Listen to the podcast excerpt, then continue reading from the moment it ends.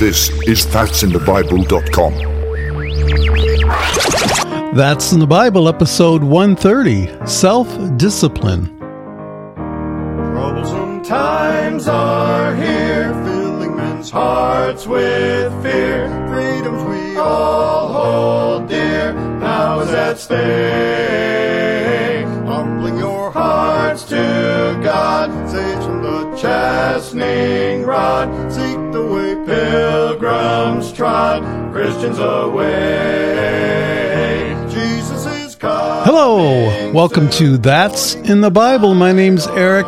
Glad you've tuned in again to join us for another episode of That's in the Bible, this time Self-Discipline. Pastor Strobel will be bringing that study, and apparently he said, I need to bring this one for Eric. So I appreciate that, Pastor Strobel. And we've got Don't start by lying. See? I have no self-discipline. And so that was Pastor Strobel. Pastor Strobel in Lockport, New York. How are you, sir, today? I'm doing well. Thank you. Thanks for joining us, and thanks for bringing the study today. We also have Pastor Matt up in the beautiful Arctic. Is it snowy up there still? Yeah, we've had 4 days of storms, no school, no planes. Yesterday we finally had planes, so we're on the track to at least having a nice day today. Nice. And speaking of snow, last time we were all four together, I think Pastor Steve was expecting a large snowstorm, and I think you've had a couple since then. Well, we've had a couple since then, but the last one, I think Pastor Strobel got it worse than what we got. I'm looking at green grass, rain. Actually, green grass is actually, it's not brown and gray like you do get in the winter. And I've got about 4 or 5 deer that are beyond my fence in my backyard here that are just watching them graze around and so forth. But all the snow except for the piles right at the end of the driveway where it was piled up well above my head are all gone. So we've escaped another one. But this is the 2 or 3. I think the last one, we probably got about between 2 to 3 feet. I think Pastor Strobel might have had more. So we're all clear down here. Nice. And I know West Seneca, Buffalo area, you guys are not, unused to having a bit of snow. Lockport too, I guess, right? Yeah. Yes, yep. We're sitting in pretty much the same conditions as Steve right now. Temperature, I think, is supposed to drop, and this rain that we're getting is going to be giving us some more snow, and I hope not too much. I've avoided looking to see what the forecast has been to this point. Amen. Yeah, the last snow was rough. Within about 24 hours, it was not just snow, but it was high winds. Yeah. So we had like sustained winds of 30 miles an hour for about 36 hours, and the gusts would get up to 60 plus, and that's what really made it bad. So within about 24 hours or so, we got 2 feet of snow.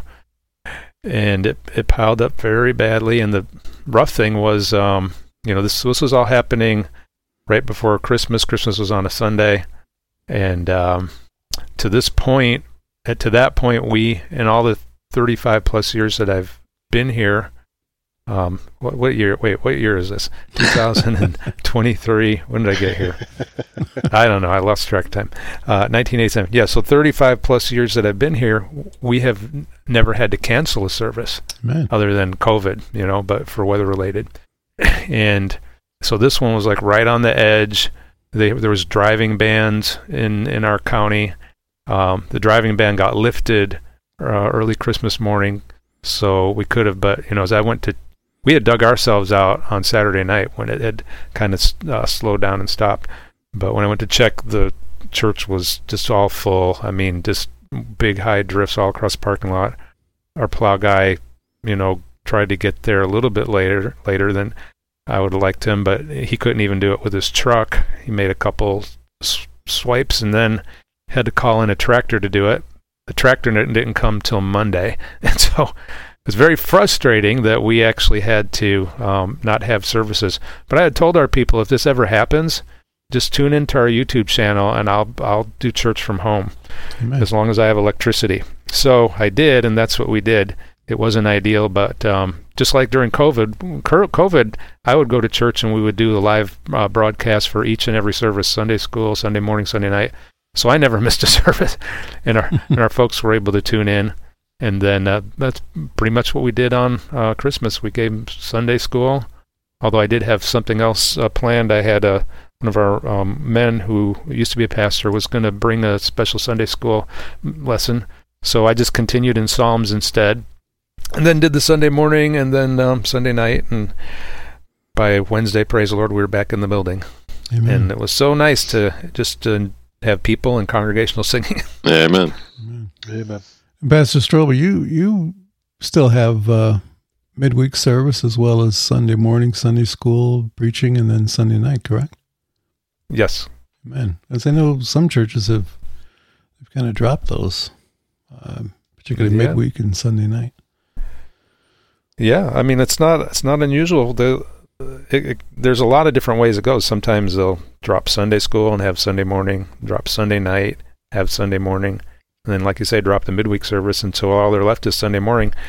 You know, and as Bible-believing pastors, we try to encourage people to come out to all the services. Every once in a while I tell them, look, you know, we have a Sunday evening service, and it's a different message than Sunday morning, just in case they think it's a rerun. Yeah. And I let them know, look, if you might think I'm being hard on you, but do you realize how much easier my life would be if all I had to do was preach one message Sunday morning every week instead of just four times? So it's not about me, it's about the Lord. And he said about not forsaking the assembling of yourselves together, he said we're to be exhorting one another so much more as you see the day approaching, not so much less. Amen. Amen. Amen. Now, Steve, go back with you. Now, I think it was that first big snowfall you got. There were some folks that actually passed away during that snowstorm in Buffalo.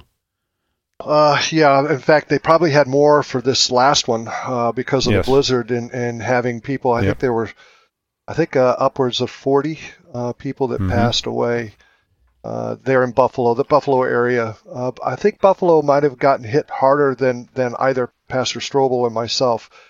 I know one of the fellows I have he's kind of up in, I want to say Riverside area, somewhere around up in there, which is a neighborhood of Buffalo on the northern end. And they were upwards of 3 feet and the drifts because of the high winds and so forth. Some people had cardiac, events because of shoveling. Some people were trapped in their vehicles and either froze to death or died from carbon monoxide poisoning. I'm not sure which. I think there were both cases. Passed away there. I'm sorry? Yeah, I think there were both cases of that was happening. Yep. So it was a pretty rough situation. The city of Buffalo was probably stayed in a driving ban the longest, which affected us as a result because our church is in South Buffalo. And they weren't able to get down into some of the streets and stuff for days later, probably 4 or 5 days before some of the streets were ever cleared and they lifted the driving ban. They had a National Guard out and various agencies from around the state and so forth that came and were helping out. We were able to try to get David, and my daughter Jess was staying with him, and we were able to get him, I think, on Monday. We drove down into the I live in West Seneca, and it's right butted up against South Buffalo, and the two were just like one was a third world country, the other one was the United States. I mean, it was just a drastic difference from the roads and how they were cleared and so forth. And it was pretty hazardous. A lot of stranded cars, and they had some vehicles that were picking up the cars and moving them so the plows and front end loaders could get through, and dump trucks and all kinds of stuff trying to move the snow because there's no place to put the snow. A lot of people in the neighborhoods of Buffalo were taking the snow from their driveways and their sidewalks and throwing it out into the street because they have no place to put it. They really have no front yards. They're basically a sidewalk and maybe a postage stamp for a yard, and that's it. And so that just complicates things because people trying to drive and get out or whatever. And it's really a quagmire, and it's really kind of a rough situation to do it. And a lot of the streets are pretty narrow, and people park on the street. So they have they alternate sides parking throughout the week. And if plows plow them in, they have to dig them out. And it's just really a mess. So it's kind of a tough situation that they have to deal with. Amen. I know, we're sorry for the loss of life, the people that lost their lives, but, to think that, these people, many of them got up in the morning and were on their way to work, and they didn't anticipate that this would be their last, day on earth. And well, there were plenty of warnings, but, just like anything else, people will just either ignore it or think that they can get through it or haven't listened or one of those circumstances, but with the complication of vehicles being on the road and the plows trying to get through, and they can't get through because of the stranded vehicles and stuff. There are a lot of vehicles that were damaged because of the plows trying to get through and do their job. So, man, yeah. And to your point, Eric, you're right. They didn't expect it, even if they didn't heed the warning, right, which they got. Mm-hmm. They did not expect they were going to be going out into eternity. So it just is a reminder, if you have, you've not received Jesus Christ as your Savior and not believed on Him, behold, today is the day. Now is the accepted time. So Amen. Don't put it off, because we're not guaranteed, another minute on this earth. And I don't care how young you are, how healthy you appear to be, folks are dying every day, and not realizing that today was my last day on this planet. So we'd be remiss not to say that. And Matt, how are things there? I think you told me, and then I did see on the news that there were some folks that passed away due to a polar bear incident south of you. Yeah, south of us, little village called Wells, Alaska. So if you look on a map, we kind of jut out here in Point Hope out to the west a little bit. And you go south, and you'll see another piece of land that juts out, and that'll be Wells, Alaska. And yeah, just a couple days ago, they got reports. I think it was around 2 p.m. I don't know a whole lot about it, but I know the village is about 150 villagers there. And it was a lady and a young boy, not sure how old, but there was reports that the polar bear was chasing a bunch of the residents there, and then I guess it got a hold of the lady and the boy, and somebody finally shot the polar bear and killed it, but by that time, injuries were too much, they were fatal, so both the woman and the young boy passed away, so... That place definitely needs the people there, the family there, of course, really needs prayer. When you have a community that small, close knit. I mean, we're close knit here with less than 1,000 people in this village. I can't imagine, having that few of people, how close and how well somebody. Most likely you're probably passing by them at least once a week, if not every day, and getting to know them. So definitely, the family needs prayer, but. I know the media's, they never try and waste a good tragedy. So what I know some of them are trying to do is they're trying to say, see, it's global warming. There's not as much, ice now. And so the polar bears are coming up onto the land more. And that might be the case that maybe there's less, ice in the water and things like that. But it's not necessarily because of man-made things. We know, of course, we're not going to get a whole study into this, but that's just how the Earth has been. It heats and warms and then cools down and all that kind of stuff. So anyway, it's just sad that, the news media will take a tragedy like that and try and capitalize off of it, but that's what they do best. But they definitely need prayer, so amen. And we've had some... polar bears, already a few come into the village this winter. So definitely just we would covet your prayers just for safety, especially for the kids. Some of the kids still walk to school and things like that. And so, yeah, definitely would love your prayers. Amen.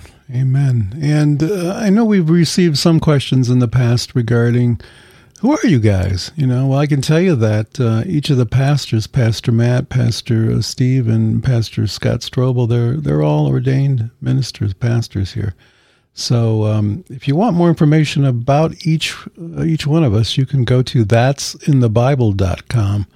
And if you click on the About section, you'll see a short write-up for each person and what their qualifications are and who they are.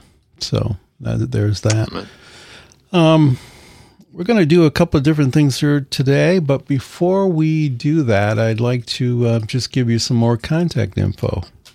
Have a question or topic that you want covered? Email us at that'sinthebible@gmail.com or leave a phone message at 716-584-1611.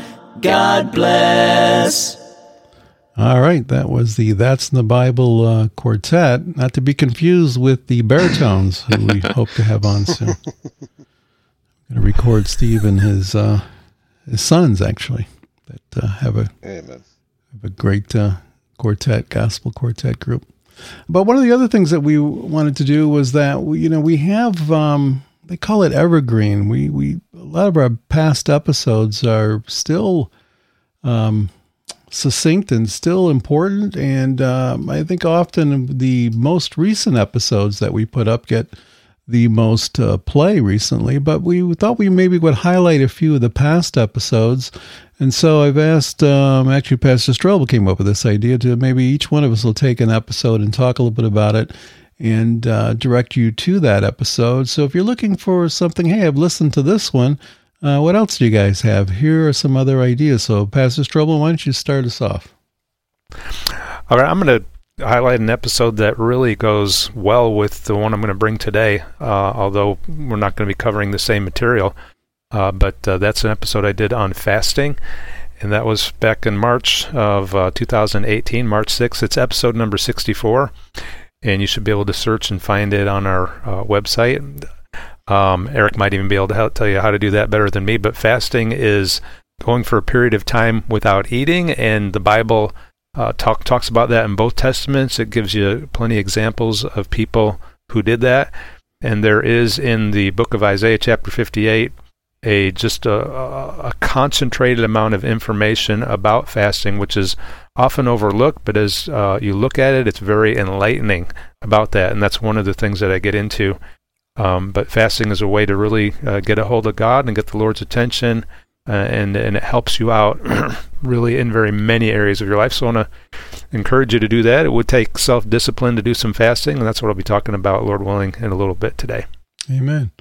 Pastor Steve. Amen. I thought about one that we did back in April 12th, 2011. It's episode number 48. And it's, Do You Really Know the Lord? And the subtitle to that, The Tale of Two Kings. And I guess the reason why I picked this one is because people have, especially today, have their own ideas about who God is. And they've got this idea that they can just make up a God in their own mind. And he will accommodate them in whatever their particular persuasions are, and will be less guilty, I guess you could say, of their actions and how they treat things. So, the Tale of Two Kings basically is highlighting two kings and how God dealt with them when He exposed their sin. And I'd encourage you to go through that because it would have direct application to you. Whether you're saved or whether you're lost, it would have an application to you, and would help you understand how God deals with people when He puts their finger on their sin and how they respond to Him. So, amen. And Pastor Matt. Yeah, amen. I think one of the you know, episodes that I would like to talk about is the superiority of the King James Bible, and that's episode 25. It was done November 25th of 2009, and one of the reasons why I'm bringing it up is because it just seems like in the past week, I've seen and personally been a part of conversations with even Bible graduates now. There's a Bible college in Oklahoma that I was even thinking about possibly, you know, trying to get some of these teenagers here in the village to have a desire to go to a Bible college. And it's, of course, very hard to find one that they can go and stay and have a place to stay and things like that. And so this one in Oklahoma I was really thinking about. I was talking to a couple of different graduates that have graduated there, you know, 15, 20 years ago. And they said, well, I don't know how it is, you know, but when I went, you know, we believed the King James Bible. And I knew that they took a good stand on the King James Bible.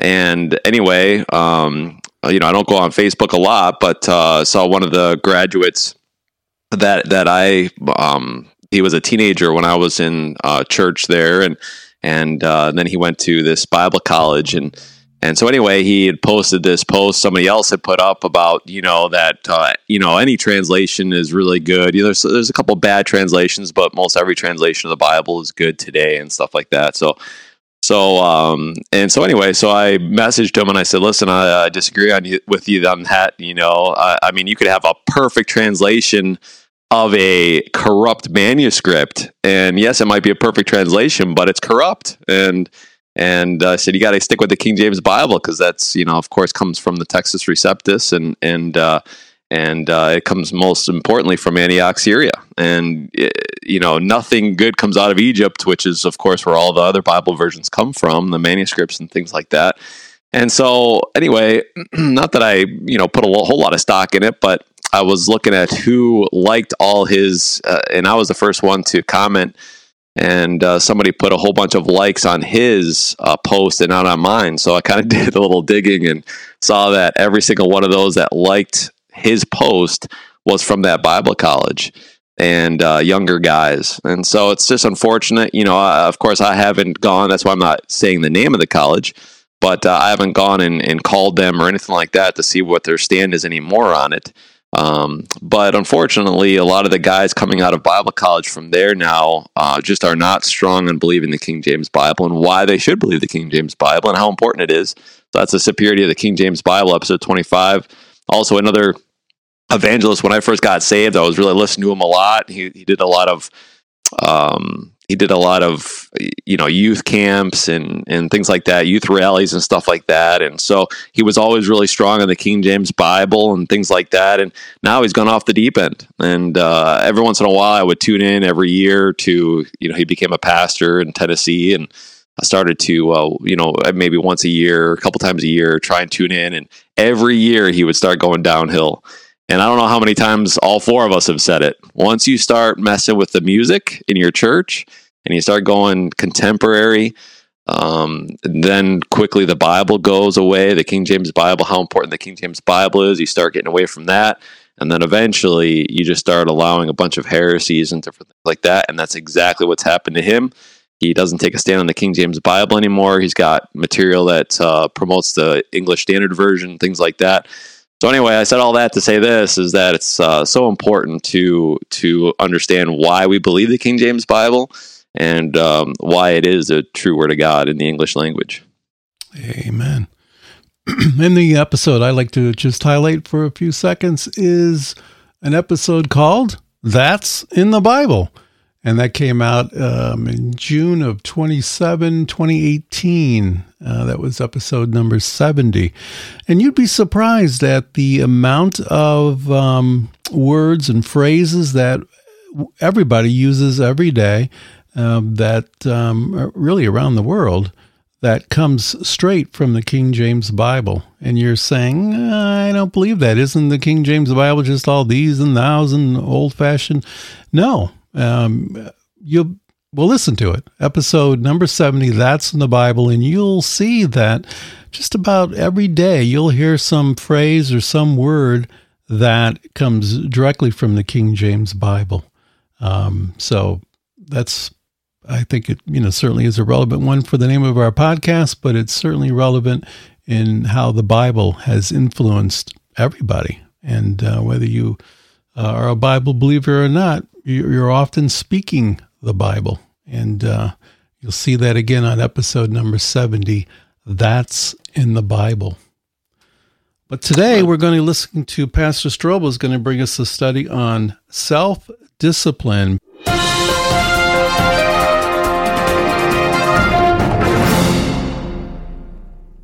All right, I'm going to begin in the book of Job. If you want to follow along, it'll be Job chapter 36.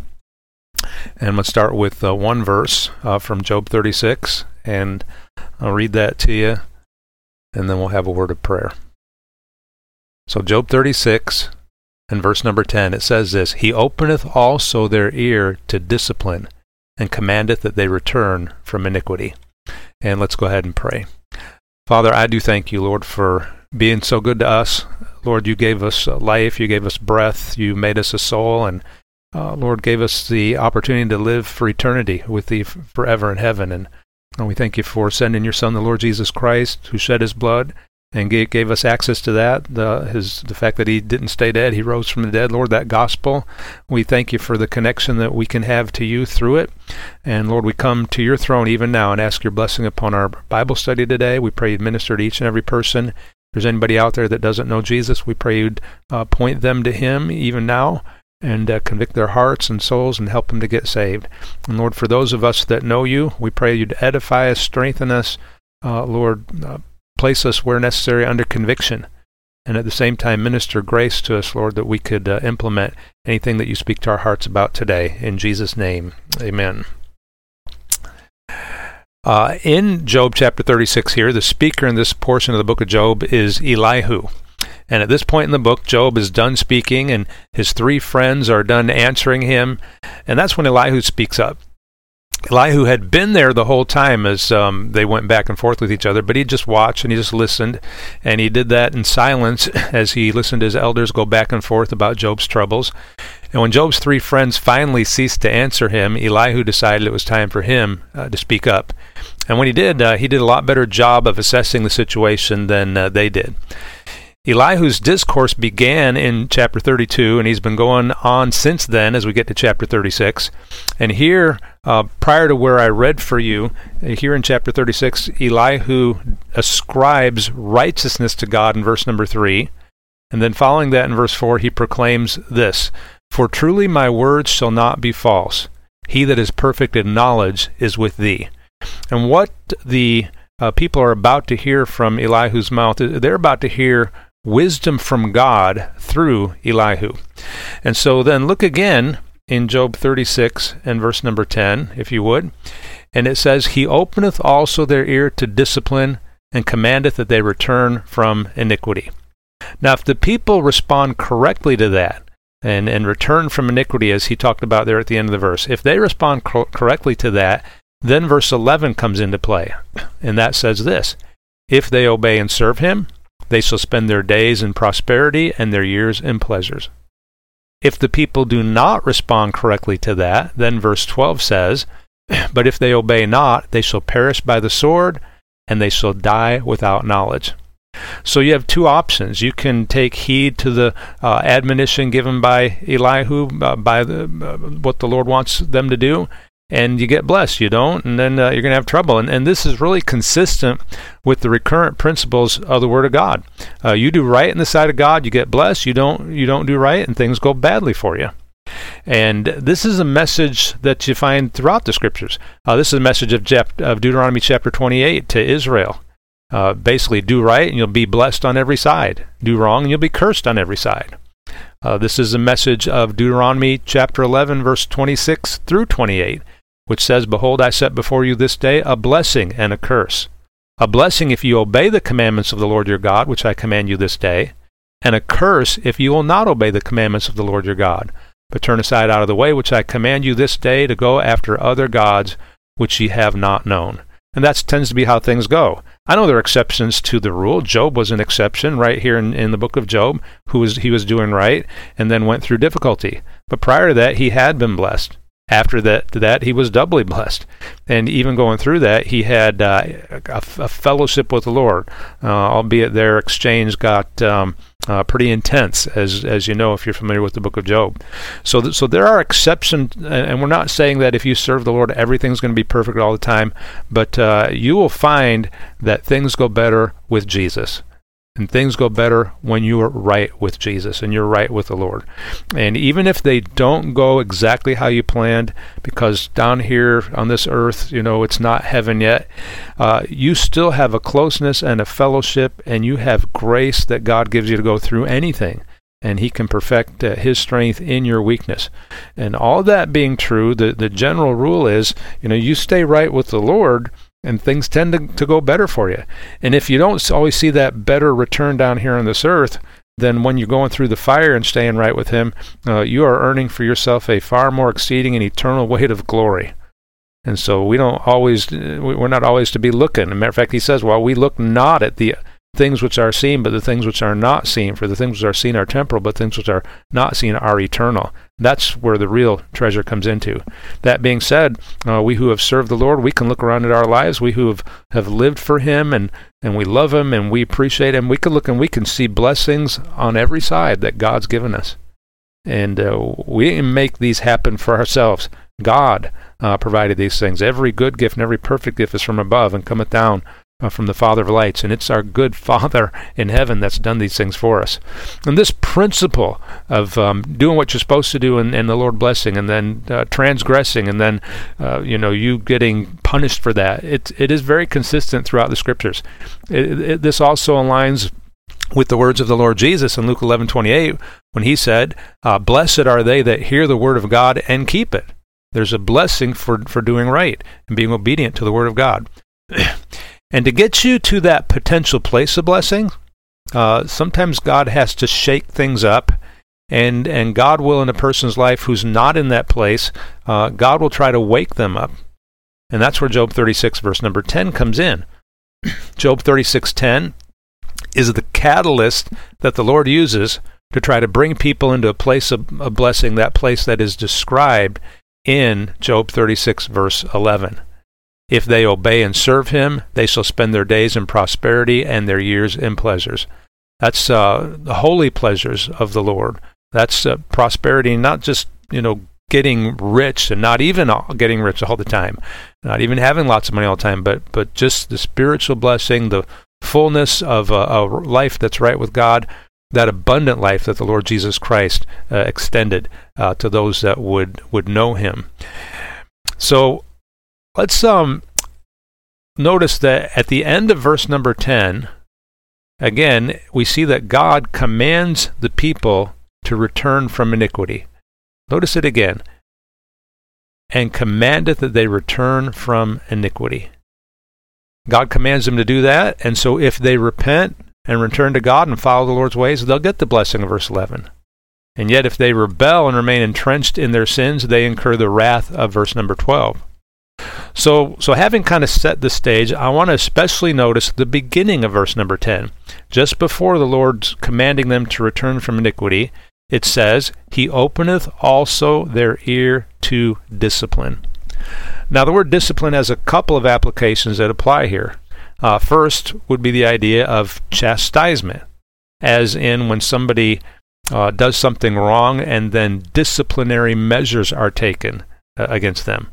This could happen at a job. This could happen in a family. This could happen in a lot of different situations. It could happen in your relationship with the Lord, where disciplinary measures are required to be taken because you haven't been doing right. And this is where we get this idea of chastisement that's found in the Scriptures. So in the book of Job, there in chapter 36, if you back up a little bit from verse number 10, look at how he led up to that, beginning in verse 8. He says, "And if they be bound in fetters and beholden in cords of affliction." Now, before I go further, the "they" there that he's talking about is from verse number 7. "He withdraweth not his eyes from the righteous, but with kings are they on the throne. Yea, he doth establish them forever, and they are exalted." It had to do with people that were righteous, and in this case, kings that were righteous. We who are saved, we've been made kings and priests to the Lord, Revelation 1, 5, and 6. But he's talking about righteous people, and you have here somebody that's righteous potentially being bound in fetters and holden in cords of affliction. So again, Job 36, 8, and if they be bound in fetters and be holden in cords of affliction, he showeth them their work and their transgressions that they have exceeded. He openeth also their ear to discipline and commandeth that they return from iniquity. Even the righteous can get backslidden. Even the righteous can go astray. And he says, though, if they find themselves having done that, they're bound in fetters, they're holden in cords of affliction, they're reaping for their transgressions. At that point, the Lord shows them their work and what they've done, and then he opens their ear to discipline, commands them to return from iniquity. So the Lord's purpose in the affliction in verse number 8 is to bring somebody back to him, just like this process of chastisement that we talk about. The same chastisement also bringing one back to a place of God's blessing in their lives, back to the Lord and to the place of his blessing. And again, this kind of thing's found in both Testaments. For chastisement, Hebrews chapter 12, verse 7 says, if you endure chastening, God deals with you as with sons. For what son is he whom the Father chasteneth not? Then down in verse 11, now no chastening for the present seemeth to be joyous, but grievous. Amen. And when we've experienced chastisement from the Lord, it's not joyous, it is grievous. But he's got a point to it. When the Lord chastens, it seems like madness to us, but there is a method that God has to what to us seems like his madness. And that method is, he says, now no chastening for the present seemeth to be joyous, but grievous, nevertheless afterward it yieldeth the peaceable fruit of righteousness unto them which are exercised thereby. He gets the righteous that have gone astray back to where they ought to be. The good shepherd pulls out his rod as that sheep is going astray into a place of danger, where he might enter toward where the wolf is lurking, or go off a cliff and be harmed, or get separated from the flock and not be able to take care of himself. And he gets that rod out, and he starts tapping on the sheep, and maybe a little harder, depending on how stubborn the sheep is, to get him back into the fold. And God uses that. And Job 36:8 describes the chastening as being bound in fetters and holden with the cords of affliction. So what Job 36:8 describes is the event that they're experiencing, this event of chastisement. Job 36 verse number 9 describes the eye-opening. It says, then he showeth them their work and their transgressions that they have exceeded. So the Lord trying to show them what's going on. And Job 36 verse 10 describes the ear opening. He openeth also their ear to discipline, and then gives them a command. So God uses the chastisement to help them to see what they've done wrong, and to see how they've wandered astray, and how far that they've come, because their transgressions have exceeded. So they can really see and grasp this. Then he opens their ears to what he's got to say about it, to the discipline, and commands them to get back, commands them to come on back to him. So you have the event, the eye opening, the ear opening. They experience the affliction. They see what they've done wrong to cause that affliction. And then they hear the voice of the Lord calling them back to himself and to that abundant life that he offers. That's the first application of discipline here. And just before we get into the second, let me point out here that Job 36 verse number 10 is the only reference to the word discipline in the Bible. It's the only time you see that word. Now, the word discipline then here has another application which enters into the truths in this passage, and that'll be the idea of someone disciplining himself to follow through what the Lord had commanded him to do, and actually do what he commanded him to, actually forsake his sins and return to a right relationship with God. Because you can see what you've done wrong, and you can hear the Lord calling you back, and then recognize that God is right and still not do anything about it. And so he openeth their ears to discipline. There is a discipline that it takes for you to follow through and respond to what the Lord has told you to do, and then also a discipline to maintain that way of life and not let it slip. And this victory over sins that we need, these blessings that we need to get them, it's going to take discipline. To properly live victoriously over sins takes discipline. to attain to spiritual growth takes discipline. To maintain a fruitful life and live for the Lord, that takes discipline. To run your race that's set before you and to stay the course, that takes discipline. And to finish your course and to finish it well, that takes discipline. And that's what the message is about today. It's discipline. It is self-discipline. It is a discipline that you have to impose upon yourself to cause yourself to do what you're supposed to do, even when you don't feel like doing it. And there is no victorious Christian living without self-discipline. It doesn't happen. So self-discipline is that discipline that you impose upon yourself in order to do that which is right and that which is necessary so that you can receive the desired benefits of such actions. Because there's a lot of times when you're just not going to want to do it and you're not going to feel like doing it.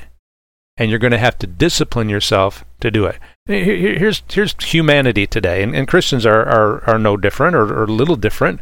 And some of them are just absolutely no different. So many people want the end results and benefits of something without the process of disciplining themselves to bring about those results. There's many people that would like to be good at some skill, but they don't want to discipline themselves to practice and work at it. There's many people that would like to be knowledgeable about some subject or other and really have to grasp on it, but they won't discipline themselves to study. There's many people that would like to have better knowledge and understanding of the Bible, but they won't discipline themselves to learn it. Oh, I wish I could quote the Bible verse, or I wish I could find these places in the Bible. I wish I could remember. It takes work, and that takes discipline to get that work done. Because you don't always feel like doing it. So how do I know that? Well, that's why you haven't done it yet. And I'm human like you, so I know the difficulty that this flesh brings and bears upon trying to do the things that we're supposed to do. And many people, they would like to have that victorious Christian life, that blessed, fruitful, consistent life of a Christian. But again, they won't discipline themselves to do those things that bring about such victory in Jesus. You take the word discipline. There is a connection between the word discipline and disciple. And if you're going to be a disciple of the Lord Jesus Christ, it's going to take discipline. Both of those words begin with the same seven letters. D-I-S-C-I-P-L. Both words have that same root. Discipline, disciple. To be a disciple of Jesus Christ, you got to discipline yourself. A disciple of the Lord Jesus Christ who is one who disciplines himself to follow the Lord Jesus Christ. Following the Lord is not always easy. And that's why it takes discipline. Now, I'm going to tell you this. It's easier than following after sin. While following after sin may be initially easy, the result of living a life in sin is that the way of transgressors is hard. It's hard. And to yoke up with Jesus, you might have to sometimes endure hardness as a good soldier of Jesus Christ, but his yoke is easy. So ultimately, it is easier to do right than wrong, but the flesh doesn't know that. So we find that the flesh battling and the world battling and the devil battling, it makes it not always the easiest thing to do to follow the Lord. And again, that's why it takes discipline. So following the Lord is not always easy, but you know what? It's always right. And following the Lord is not always fun. That's why it takes discipline. I don't know if that sounds like heresy, but it is the truth. Following the Lord is not always fun. I don't reckon it was fun for Jesus to follow the Father to the cross, and even leading up to that cross, being spit upon, that's no fun. Being scourged in the back, plowing upon his back, that's no fun. Hands and feet nailed to the cross, crown of thorns on his head, mocked and ridiculed. There's no fun to that. But he endured the cross, despising the shame for us. How did he do that? And he was a man. Behold the man, said Pilate, and Jesus was more man than any man that ever walked the face of this earth, and he had discipline about him. He had discipline. So following the Lord is not always fun, but there's some things in our life as well that we do because we discipline ourselves to do it that aren't always fun. Going to work is not always fun, but you discipline yourself to do it anyway, or you wouldn't get paid. But listen, the fact that you go to work at times when you don't want to, you know what that shows? It shows that you already know how to exercise discipline. So you can take that same discipline and you can apply it to your Christian life if you only will. The same discipline that gets you out of bed to go to work might be that same discipline that will get you out of bed to come to church on a given Sunday or a given midweek service. The same discipline that gets you out of bed to go to work might be the same discipline that gets you to Sunday school before the preaching service at your church. Discipline is what enables a person to be faithful. It's what enables a person to be obedient, and consistent obedience, that's what faithfulness is. When it comes to the Lord, in addition to this disciplinary exercise of exercising self-discipline, we who know the Lord, we do have an added impetus that will help us to maintain our Christian disciplines, and that's the love of Christ. 2 Corinthians chapter 5, verses 14 and 15. They tell us, "For the love of Christ constraineth us, because we thus judge, that if one died for all, then were all dead. And that he died for all, that they which live should not henceforth live unto themselves, but unto him which died for them and rose again." You know, the love that Jesus has for you and the love that you have for Jesus, that's what will drive you to discipline yourself. If you let it, that'll drive you to discipline yourself. That'll drive you to be faithful to the Lord, even when you don't feel like it. And that is largely the key. Doing what you're supposed to do, even when you don't feel like it. There is no such thing as being a disciple of Jesus Christ without having self-discipline. No such thing as victory, no such things in the Christian life, no such thing as being a literal disciple of Jesus without having self-discipline. Now, as I mentioned, that word discipline is only found once in the Bible, but though it's only found once, the words disciple and disciples together combined, they show up 273 times, all but one of those being in the New Testament. So that's an average occurrence of a little over 10 times a book in the New Testament. Of course, they're not actually distributed that way. And matter of fact, the words disciple and disciples, and then showing up, like I said, all but one in the New Testament, they actually only show up in 5 New Testament books. And those are the first 5 New Testament books, Matthew, Mark, Luke, John, and Acts. And that makes their average occurrence in those first 5 foundational books of the New Testament to be a little over 54 times a book. What am I saying? I'm saying the Lord, He's all about you being a disciple.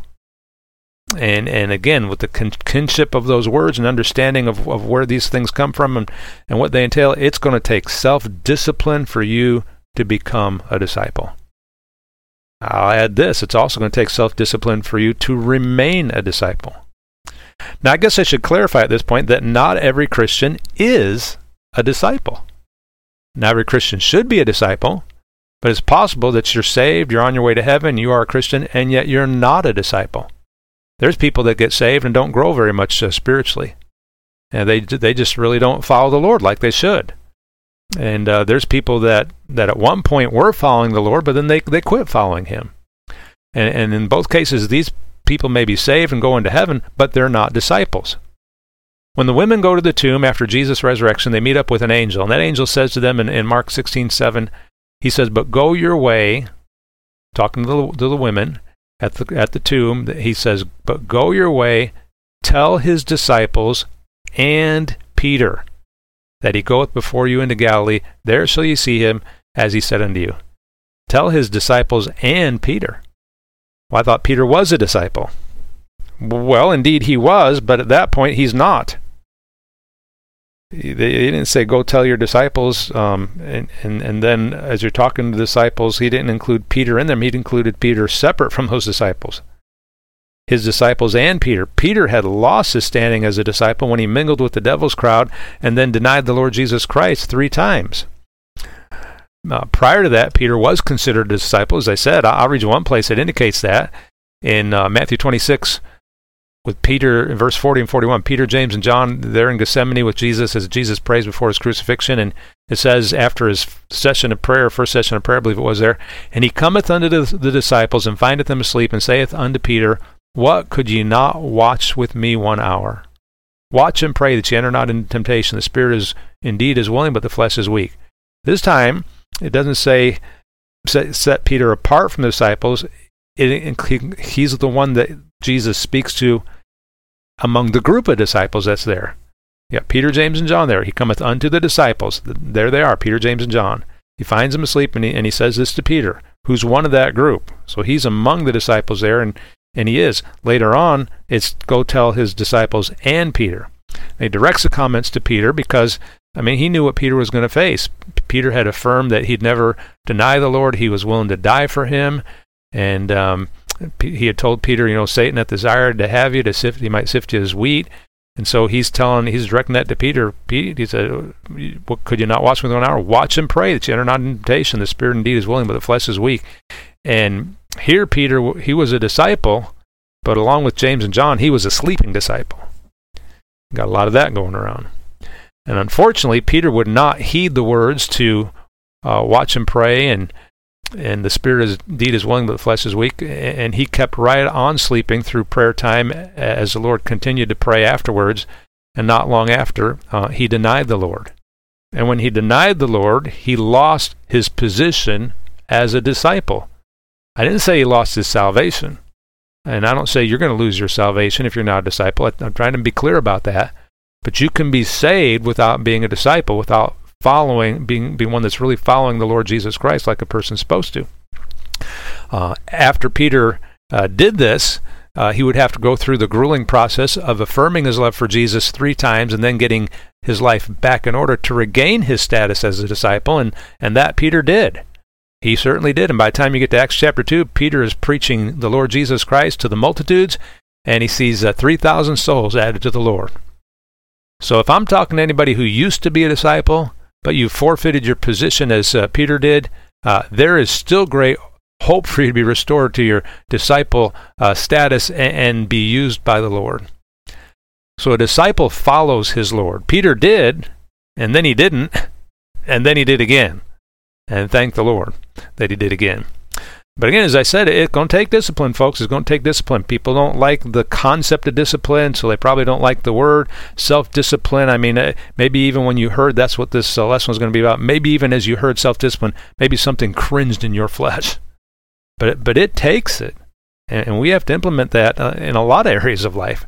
But it takes discipline to be a disciple. It takes discipline to follow the Lord, and a disciple follows his Lord and disciplines himself to do that. Matthew chapter 16, verse 24. Then said Jesus unto his disciples, if any man will come after me, let him deny himself and take up his cross and follow me. This is what a disciple does. He follows his Lord, and to do that, he's got to deny himself and take up his cross. Notice the self-denial that is involved. To follow the Lord Jesus Christ, you must deny yourself. Self-denial is accomplished through self-discipline, and you got to take up your cross. The cross has been explained in this sense as being that place where your will crosses God's will. Here we are down on the earth, and everything just in life, there's a tendency for it just to be horizontal, just related to this earth. Our relationship with God is vertical. The Lord's in heaven, we're down here on this earth, so you got a line going up between us and the Lord straight up, and that's doing the will of God, and then you have your own will going horizontal, and there's a place where those things sometimes intersect. In other words, where in order to do God's will, you can't do your will. And that's where you reach that cross, and that's where you have to deny yourself and discipline yourself to do it the Lord's way. Luke, he talks about the self-denial as well, and he takes it to another level. Luke chapter 9, verse 23. And he said to them all, if any man will come after me, let him deny himself and take up his cross daily and follow me. And Luke, he's adding daily into this mix. He's talking to these disciples and tells them not only to take up their cross, but to do it daily. He acknowledges a daily denial, a daily taking up of that cross. And this is what Paul describes and exclaims in 1 Corinthians 15:31 when Paul said, I die daily. There is a daily dying to self, a daily self-denial, a daily discipline that the Christian needs to implement in order to be victorious and fruitful, in order to be a disciple. You know, there's a phrase that shows up twice in the Bible, in the Old Testament. It makes reference to the duty of every day. And as I've read that little phrase within a verse, I've often thought about that in regard to our Christian duties or our Christian disciplines. There are certain Christian duties or disciplines that must be kept up for the Christian to grow and bear fruit. And there are daily disciplines that we need. And it takes discipline to keep up with those disciplines. So these Christian disciplines, these duties, they're always beneficial to the Christian. But though they're beneficial, that old flesh, again, it rebels against it. That's where Galatians 5:17 comes in. It says, "For the flesh lusteth against the Spirit, and the Spirit against the flesh. These are contrary the one to the other, so that you cannot do the things that you would." They battle with each other. They fight with each other. And when your flesh rises up as such to be victorious, you're going to have to reckon that flesh to be dead and reckon yourself to be dead to that flesh. And with your flesh kicking and screaming against your spiritual duties, you're going to have to learn to overcome it with some self-discipline if you really hope to enter into the abundant life in Jesus Christ before you get on home to glory. I want you to know it might be hard, it might be difficult, your flesh might cry out, kick and scream, but I want you to know if you're saved, you can do it. You can do it. Philippians chapter 4, verse number 13 tells us that. "I can do all things through Christ which strengtheneth me." That's the Bible. If you're saved, that goes for you. You can do whatever you're supposed to do through the power of the Lord Jesus Christ. "I can do all things through Christ which strengtheneth me." That eliminates all of our excuses. That eliminates our excuses for any failures. I mean, it's encouraging, and it's the potential is great, but it's indicting as well. Because whatever we fail at, the failure is never God's, it's never anybody else's, it's ours. Because we can do all things through Christ which strengtheneth us. So to live the abundant Christian life, you're going to have to discipline yourself to be faithful to the duty of every day. And there's duties that come in on a daily basis. Now, in both places where that phrase is found in the Bible, the duty of every day, there's more to the phrase, and the fullness of that twice-mentioned phrase says, "as the duty of every day required." And there's different things that surround the different places, but those words are consistent both times that phrase shows up. As the duty of every day required. It's like we have daily spiritual requirements that we need to meet to stay spiritually healthy. That's the spiritual teaching that I get from it to apply to my own life.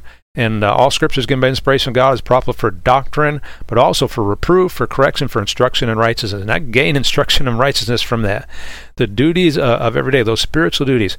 And the spiritual duties that we need to discipline ourselves to maintain for the Christian, they include submitting yourself to God, resisting the devil, dying to self, saying no to sin, reading your Bible, praying to the Lord, and walking with God. And there may be more things than that, but certainly not less. And again, man, there's some days and sometimes during the day your flesh will fight you on these things, kicking and screaming and scraping and scratching. But by the grace of God, by the power of God, you can overcome it. And when you do, how sweet it is. How sweet it is.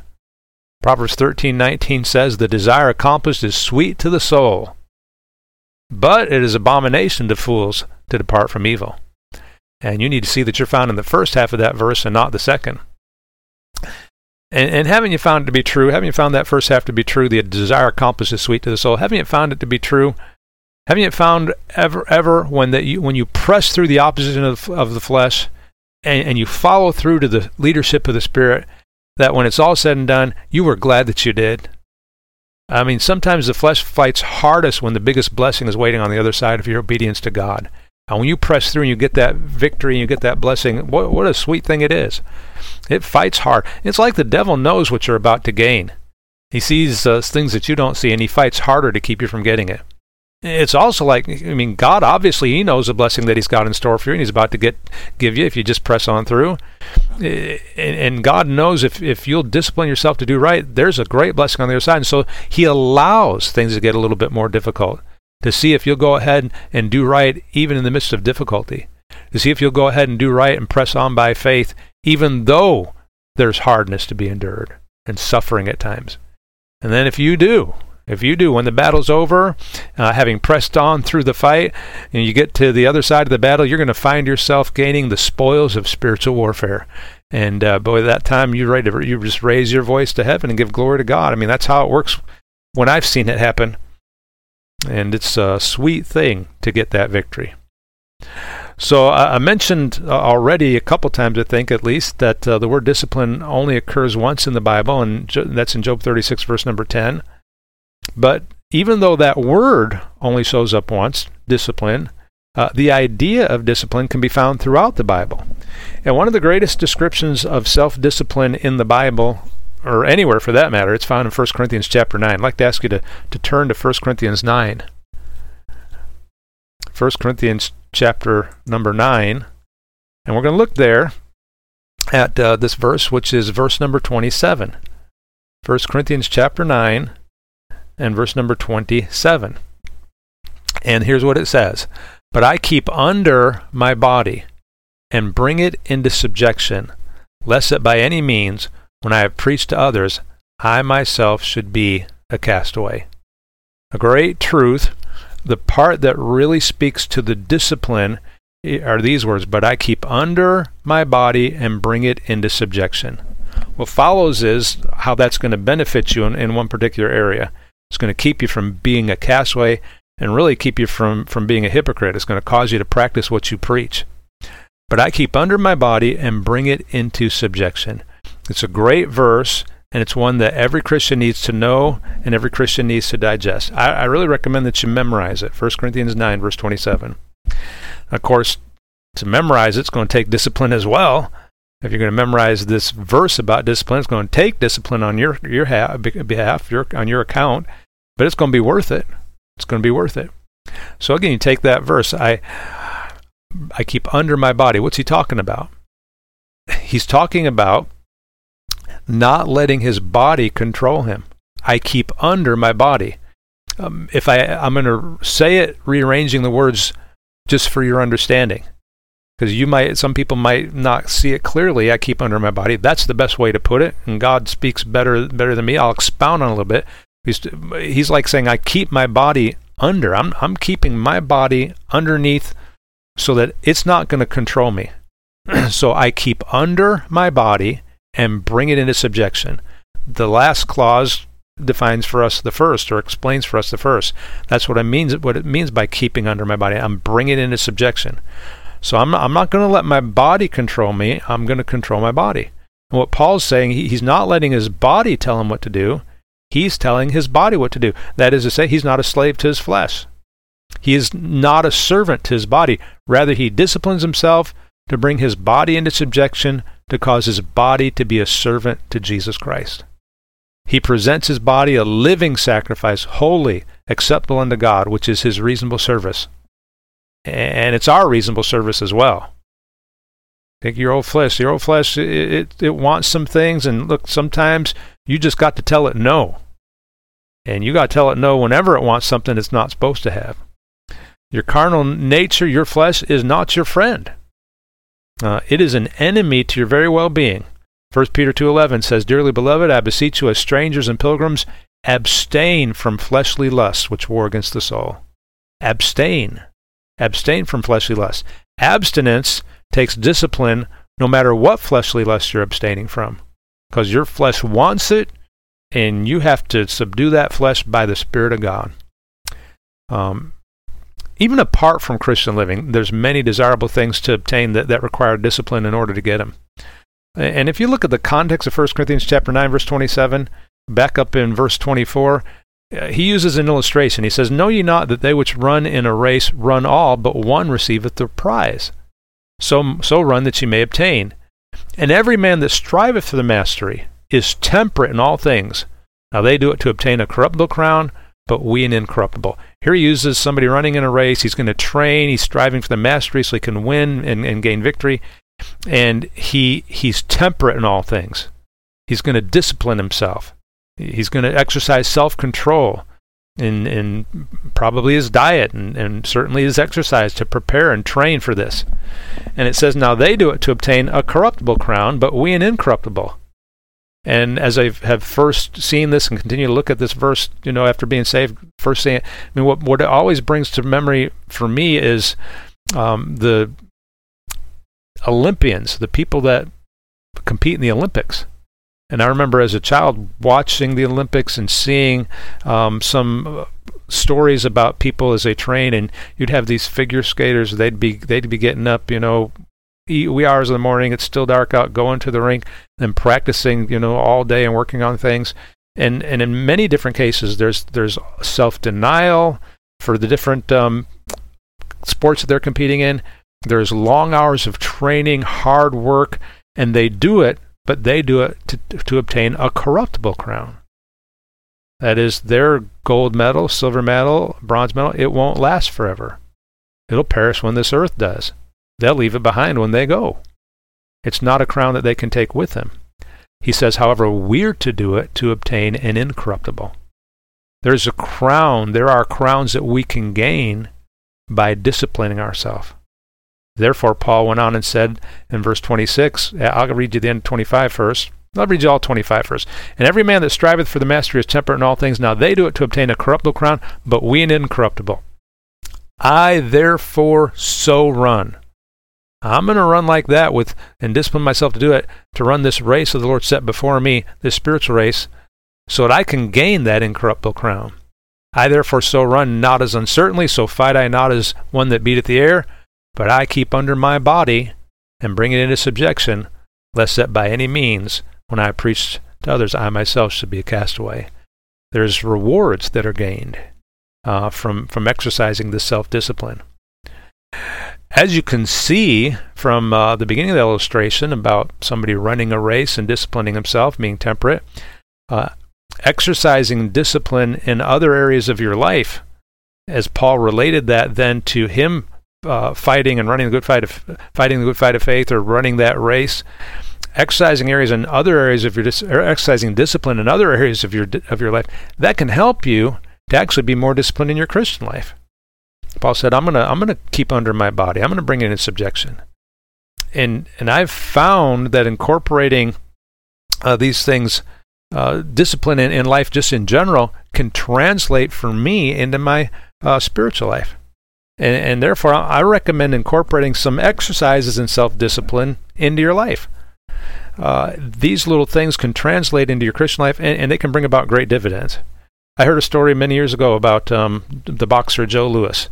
And when he was in training, it was said that Joe Lewis would, when he'd go to lunch or dinner or whatever, he'd go into the cafeteria and he'd get him his good food, nutritious food.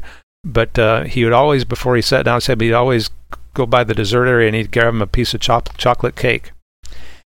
And he's in training now, so he's not going to be eating that chocolate cake. But he grabbed it anyway and he'd set it down on the table right there in front of him while he was eating his meal. And they said that Joe would say about that, he'd say, as I was eating my food, the good stuff that I needed, he said that chocolate cake would cry out to me and it'd say, eat me, Joe, eat me, eat me. And Joe would deny himself and say, I'm not going to do it, I'm not going to. And he would walk away from his meal, having finished his nutritious stuff, and leave the chocolate cake there. All that was just to exercise some discipline, and that would help him, you know, in his area of fighting. That's just little discipline. There's things like that we can do to help us to be disciplined in our lives and then apply them in our Christian life. Here's something you could do. Make your bed. Make your bed. You know, when I lived alone, bachelor status, right? Bible school, living alone, many years was by myself. I made my bed. I made it. Now, as a kid, we learned great philosophical arguments, and a lot of philosophy is just people making excuses for not wanting to do work. But the argument that across the board seems to be given to the parents is when mom tells them to make your bed, Mom, I don't see why I should make my bed. I'm just going to mess it up tonight anyway. Well, even though that was the case, I'd make my bed. And, I mean, you know what bachelor pads are like, right? You usually go in there, stuff strewn all over the floor, dishes piled up that aren't clean in the sink, and the bed's a mess, and just a general mess.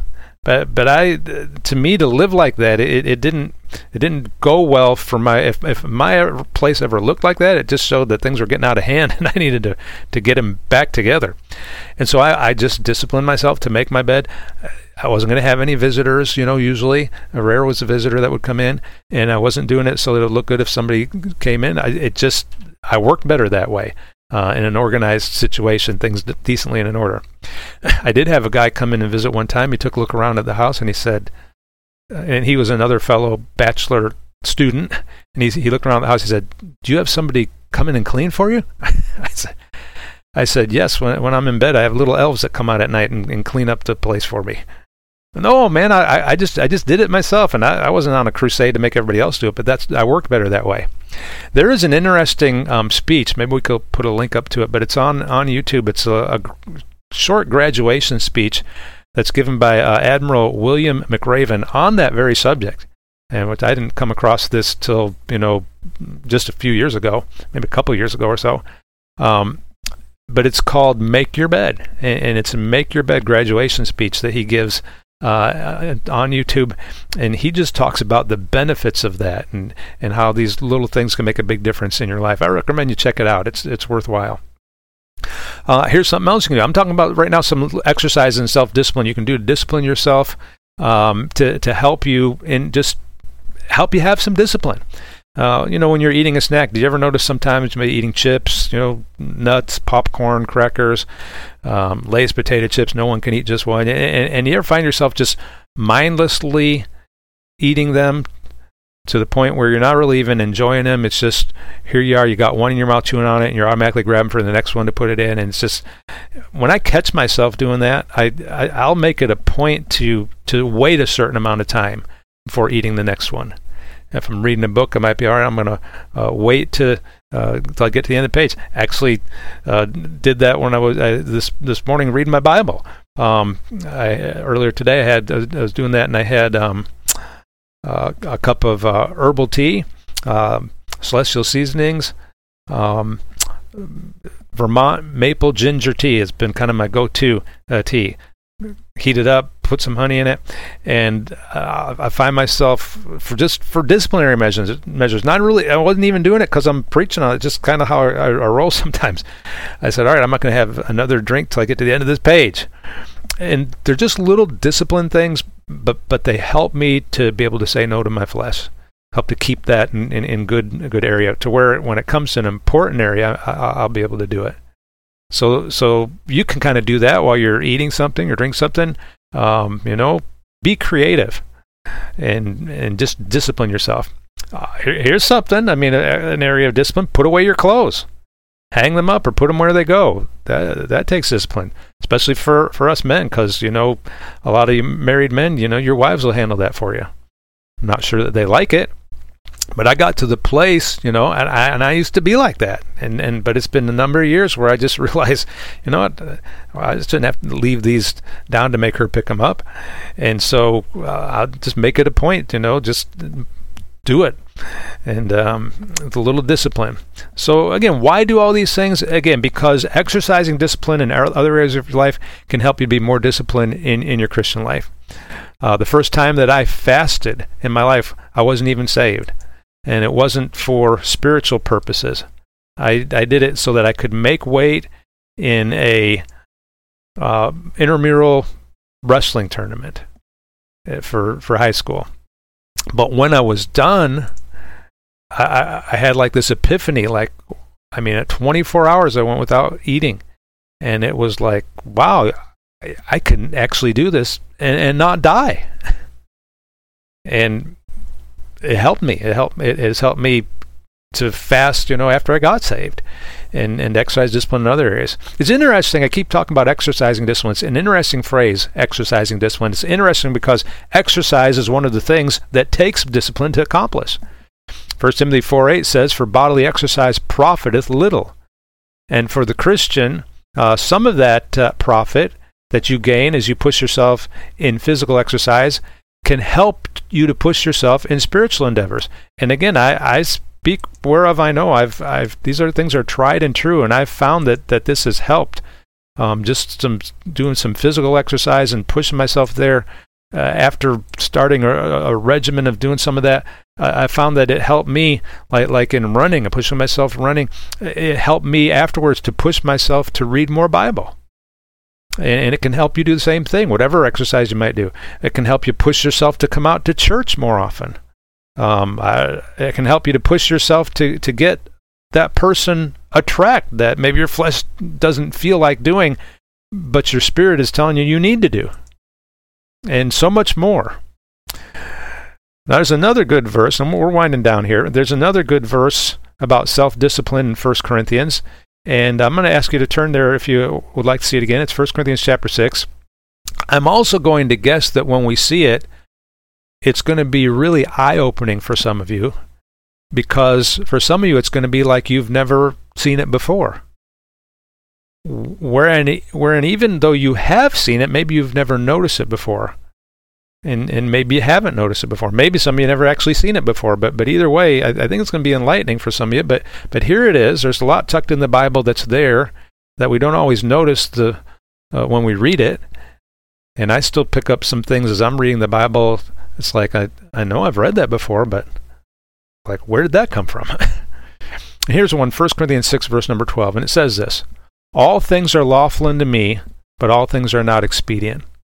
All things are lawful for me, but I will not be brought under the power of any. I draw your attention especially to that last part. All things are lawful for me, but I will not be brought under the power of any. Even if something isn't overtly wrong, it can become a sin when it brings you under its power. Now, we know there are plenty of wrong things that bring people under the power, plenty of things that we know are overtly wrong.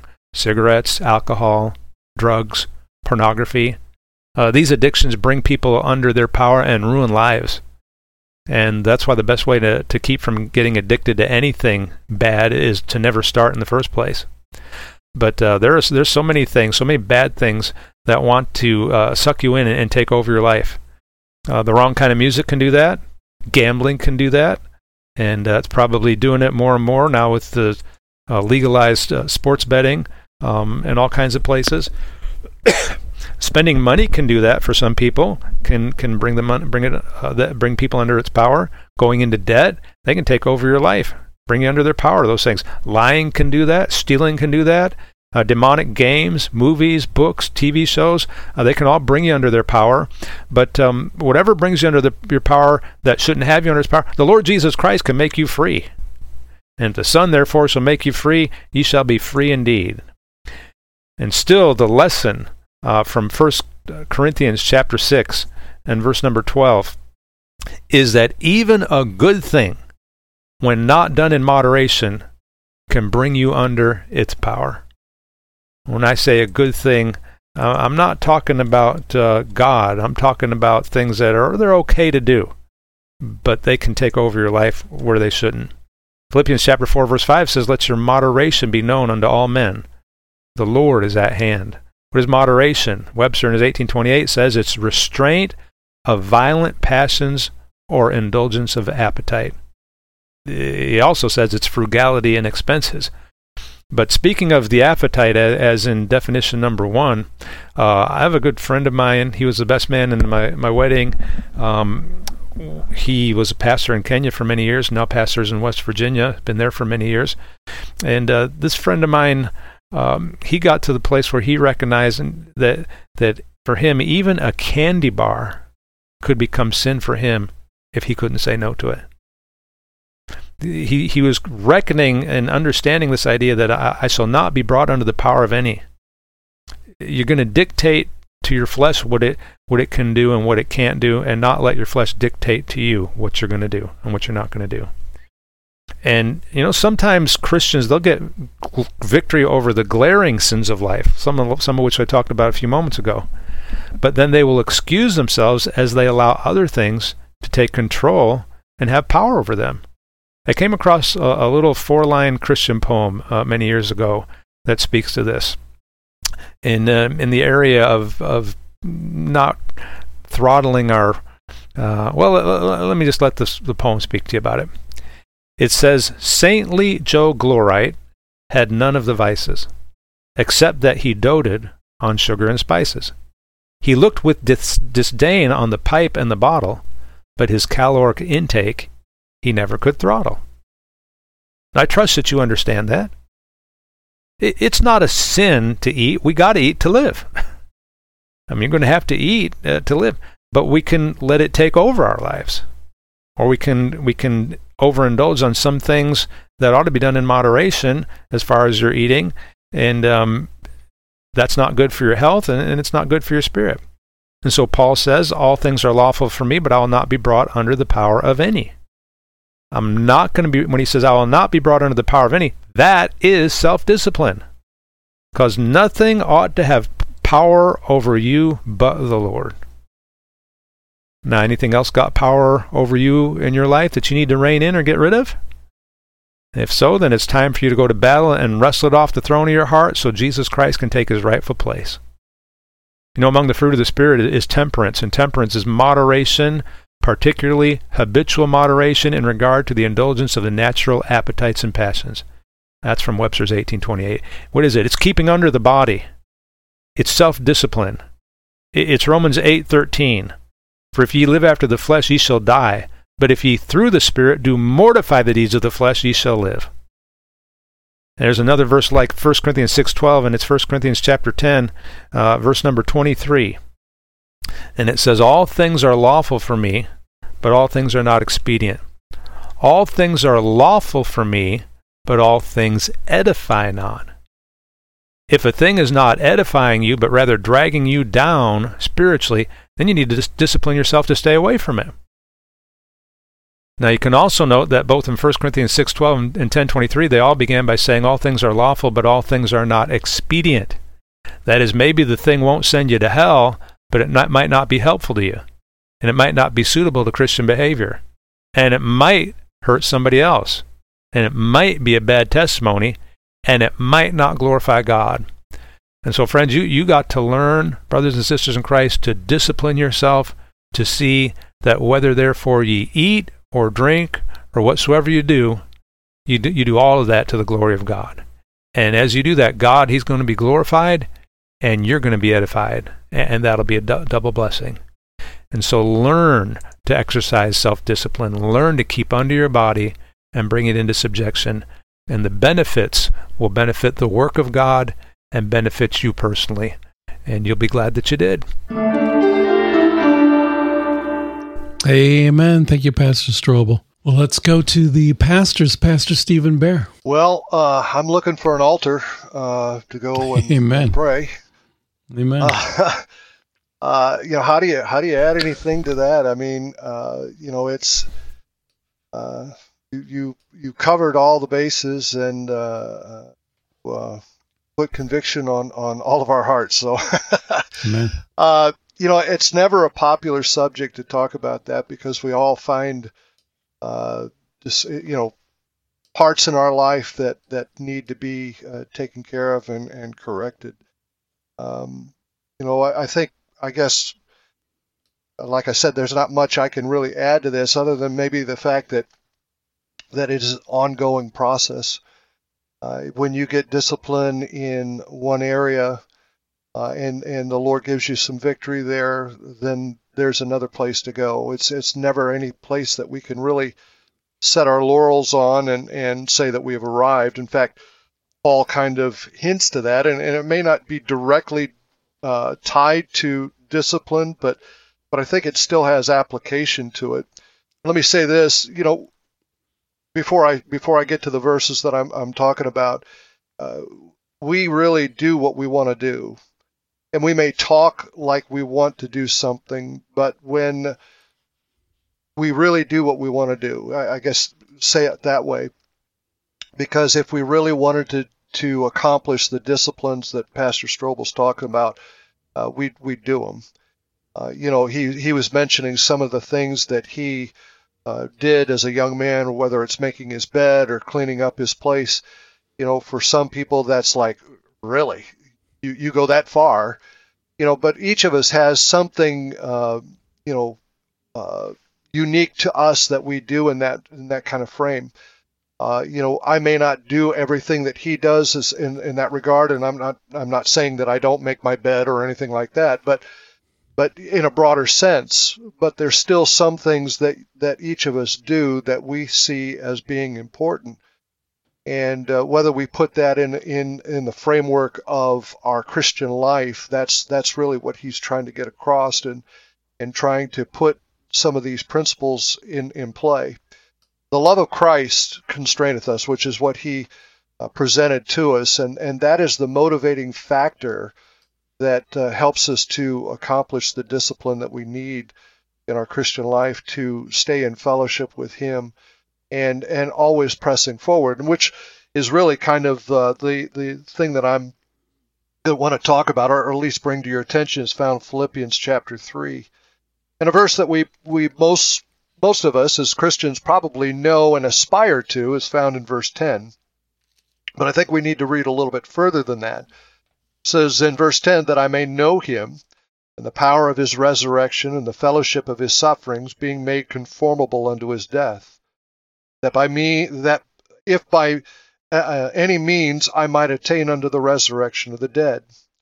Not as though I had already attained, either were already perfect, but I follow after, if that I may apprehend that which I also am apprehended of Christ Jesus. Brethren, I count not myself to have apprehended, but this one thing I do, forgetting those things which are behind, and reaching forth unto those things which are before, I press toward the mark, the prize, the high calling of God in Christ Jesus. I find sometimes, and this may be just a little bit of a self-reflection, there's times that I really get down on myself because of things that I know that I should do that I don't. And I have these aspirations of wanting to do them, and developing the discipline to be able to accomplish them. But my problem sometimes is that I get myself so down on myself because I don't accomplish it, that I don't put those things in the past and press towards the mark, the prize, the high calling of God. In this case, discipline and getting victory in the area that I'm working on. And sometimes if we just say, okay, that's in the past, let's press towards the mark. Let's get this thing accomplished. And I'm not saying put a positive attitude towards it, but in a sense, yes, put a positive attitude towards it. Yeah, amen. In saying that you can get this thing accomplished, instead of just, how many times have I tried? How many times have I tried to set up, a Bible reading program and I failed, and I failed, and I failed. Well, set it up again. Forget those defeats and just set it up again and press towards that mark. I think oftentimes the devil just wants to put that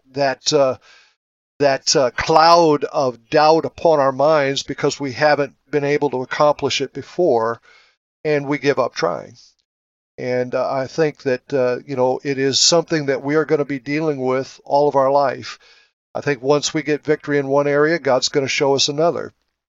And we shouldn't be discouraged in that. We ought to be encouraged, because if he's giving us something new to work on, that means that we're doing something right with something else. So, this subject is one that I'm not a particularly disciplined person. I really have to work at it. It doesn't come naturally for me. Some people have a better grasp on discipline than I do. But nonetheless, I find that it's something that I have to keep doing. That's part of the Christian life. And to get yourself all despondent and discouraged and not forgetting those things of the past, you're doomed to not have the discipline that you want. So I encourage you to put those things in the past and reach forth those things which are before, the prize, the high calling of God. So, amen, brother. Good lesson here for this for today. Amen, Pastor Matt. Amen. Great study. Yeah, it made me think when you gave the analogy of course, somebody that goes to work and good employee and things like that.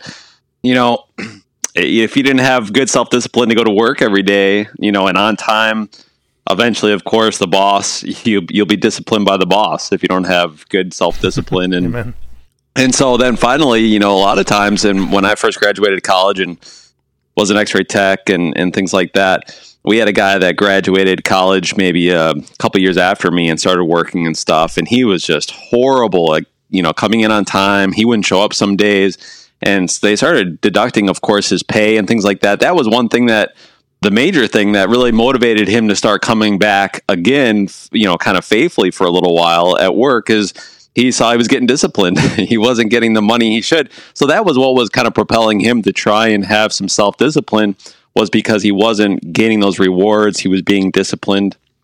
And so what I found out, though, is that even though he would come, he would not be very good at his job. And because the only reason why he was really doing what he was doing is because he wanted to gain the rewards of money.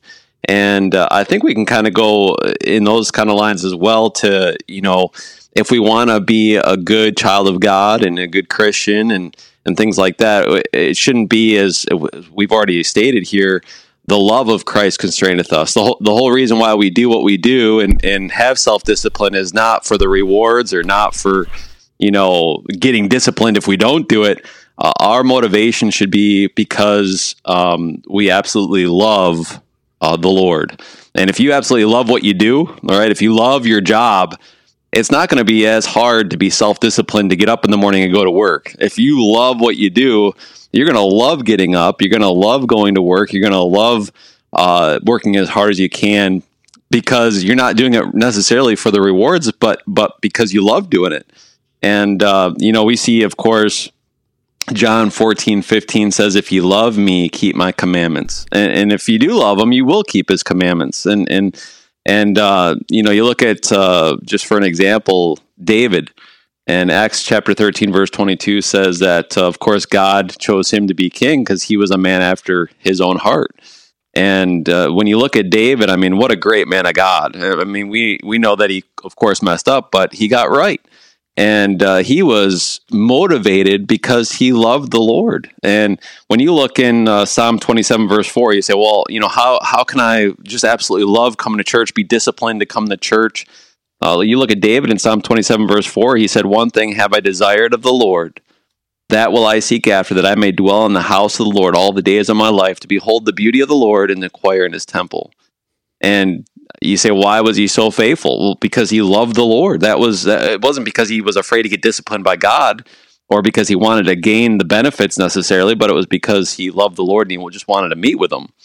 And you know, you look at Psalm 119, of course, well-known passage of Scripture.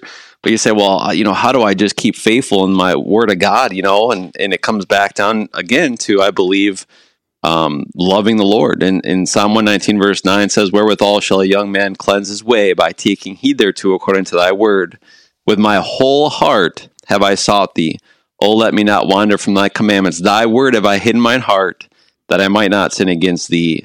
And a lot of times it comes down to our hearts, you know, and unfortunately, our heart is wicked. Amen. It's, you know, Jeremiah 17:9, "The heart is deceitful above all things and desperately wicked. Who can know it?" And so even though we can say, you know what, I love the Lord and things like that, we can, as the book of Revelation says, we can leave our first love easily because our heart is so wicked, and even go after even good things, you know, like a candy bar or something like that. And it can draw our hearts away. And then in Psalm 119, one of my favorite verses, I'm sorry, one of my favorite songs, hymns to sing is "Come Thou Fount."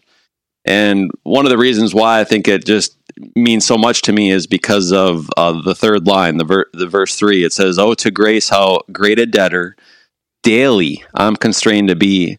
Let thy goodness like a fetter bind my wandering heart to thee. Prone to wander, Lord, I feel it, prone to leave the God I love. Here's my heart, oh, take and seal it for thy courts above." And, you know, every time I read that hymn, you know, I think about myself and my heart. And, you know, I think about David. And, I mean, I could almost see David saying those exact words. In Psalm 119, verse 32, the Bible says this, "I will run the way of thy commandments when thou shalt enlarge my heart. You know, David was always asking God, please, you know, you need to take control of my heart.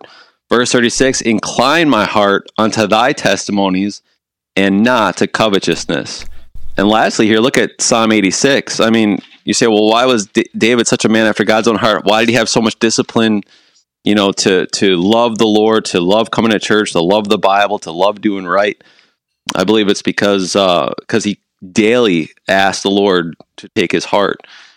Psalm 86, verse 11 says, teach me thy way, O Lord, I will walk in thy truth. Unite my heart to fear thy name. I will praise thee, O Lord, my God, with all my heart, and I will glorify thy name forevermore. For great is thy mercy toward me, and thou hast delivered my soul from the lowest hell.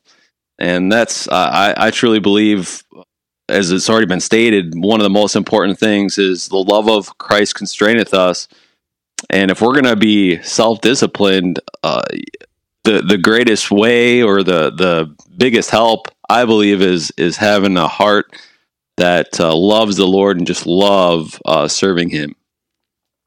Amen. Thanks, Pastor Strobel, for the study. It was well heated and well needed and much appreciated. Amen.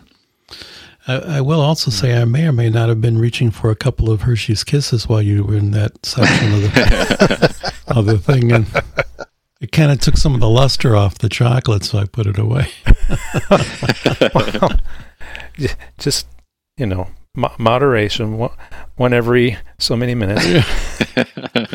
Well, yeah. I hope people understand that the context and all of that. I'm not saying you can't eat certain things. That's what you eat is going to be between you and the Lord, but it's not letting that flesh control you is all. Amen. Well, before we wrap up, anything else for the good of the cause? I got the crickets this time. All right, folks, well, there's our theme song. Lord could be coming, you know, it's 2023. The Lord could return this year. I want to thank Pastor Strobel, Pastor Matt, Pastor Steve for, you know, giving of their time, and for Pastor Strobel to do the Bible study for this time around. You know, it might be a good idea to maybe pick up your Bible today, your King James Bible, and read some today. Start your track on self-discipline or praying more or witnessing more, whatever it might be. But Lord willing, we'll see you again real soon, and press on. All of the dead shall rise, righteous be in the skies, going where no one dies, heavenward bound.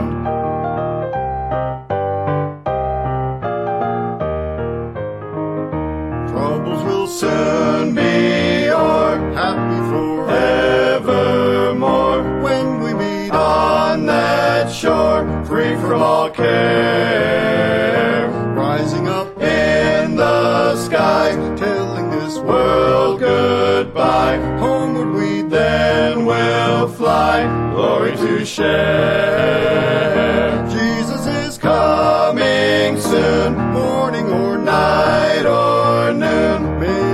Many will meet their doom. Trumpets will surely sound. All of the dead shall rise, righteous be in the skies, going where no one dies, heavenward bound. Jesus is coming soon, morning or night or noon.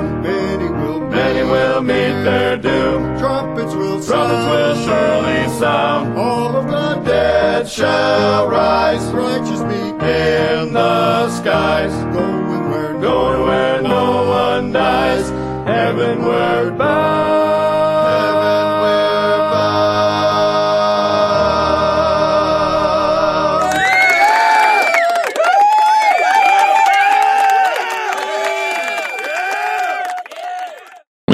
We need a live audience like that gets that excited. Even in church. Woo, what a message.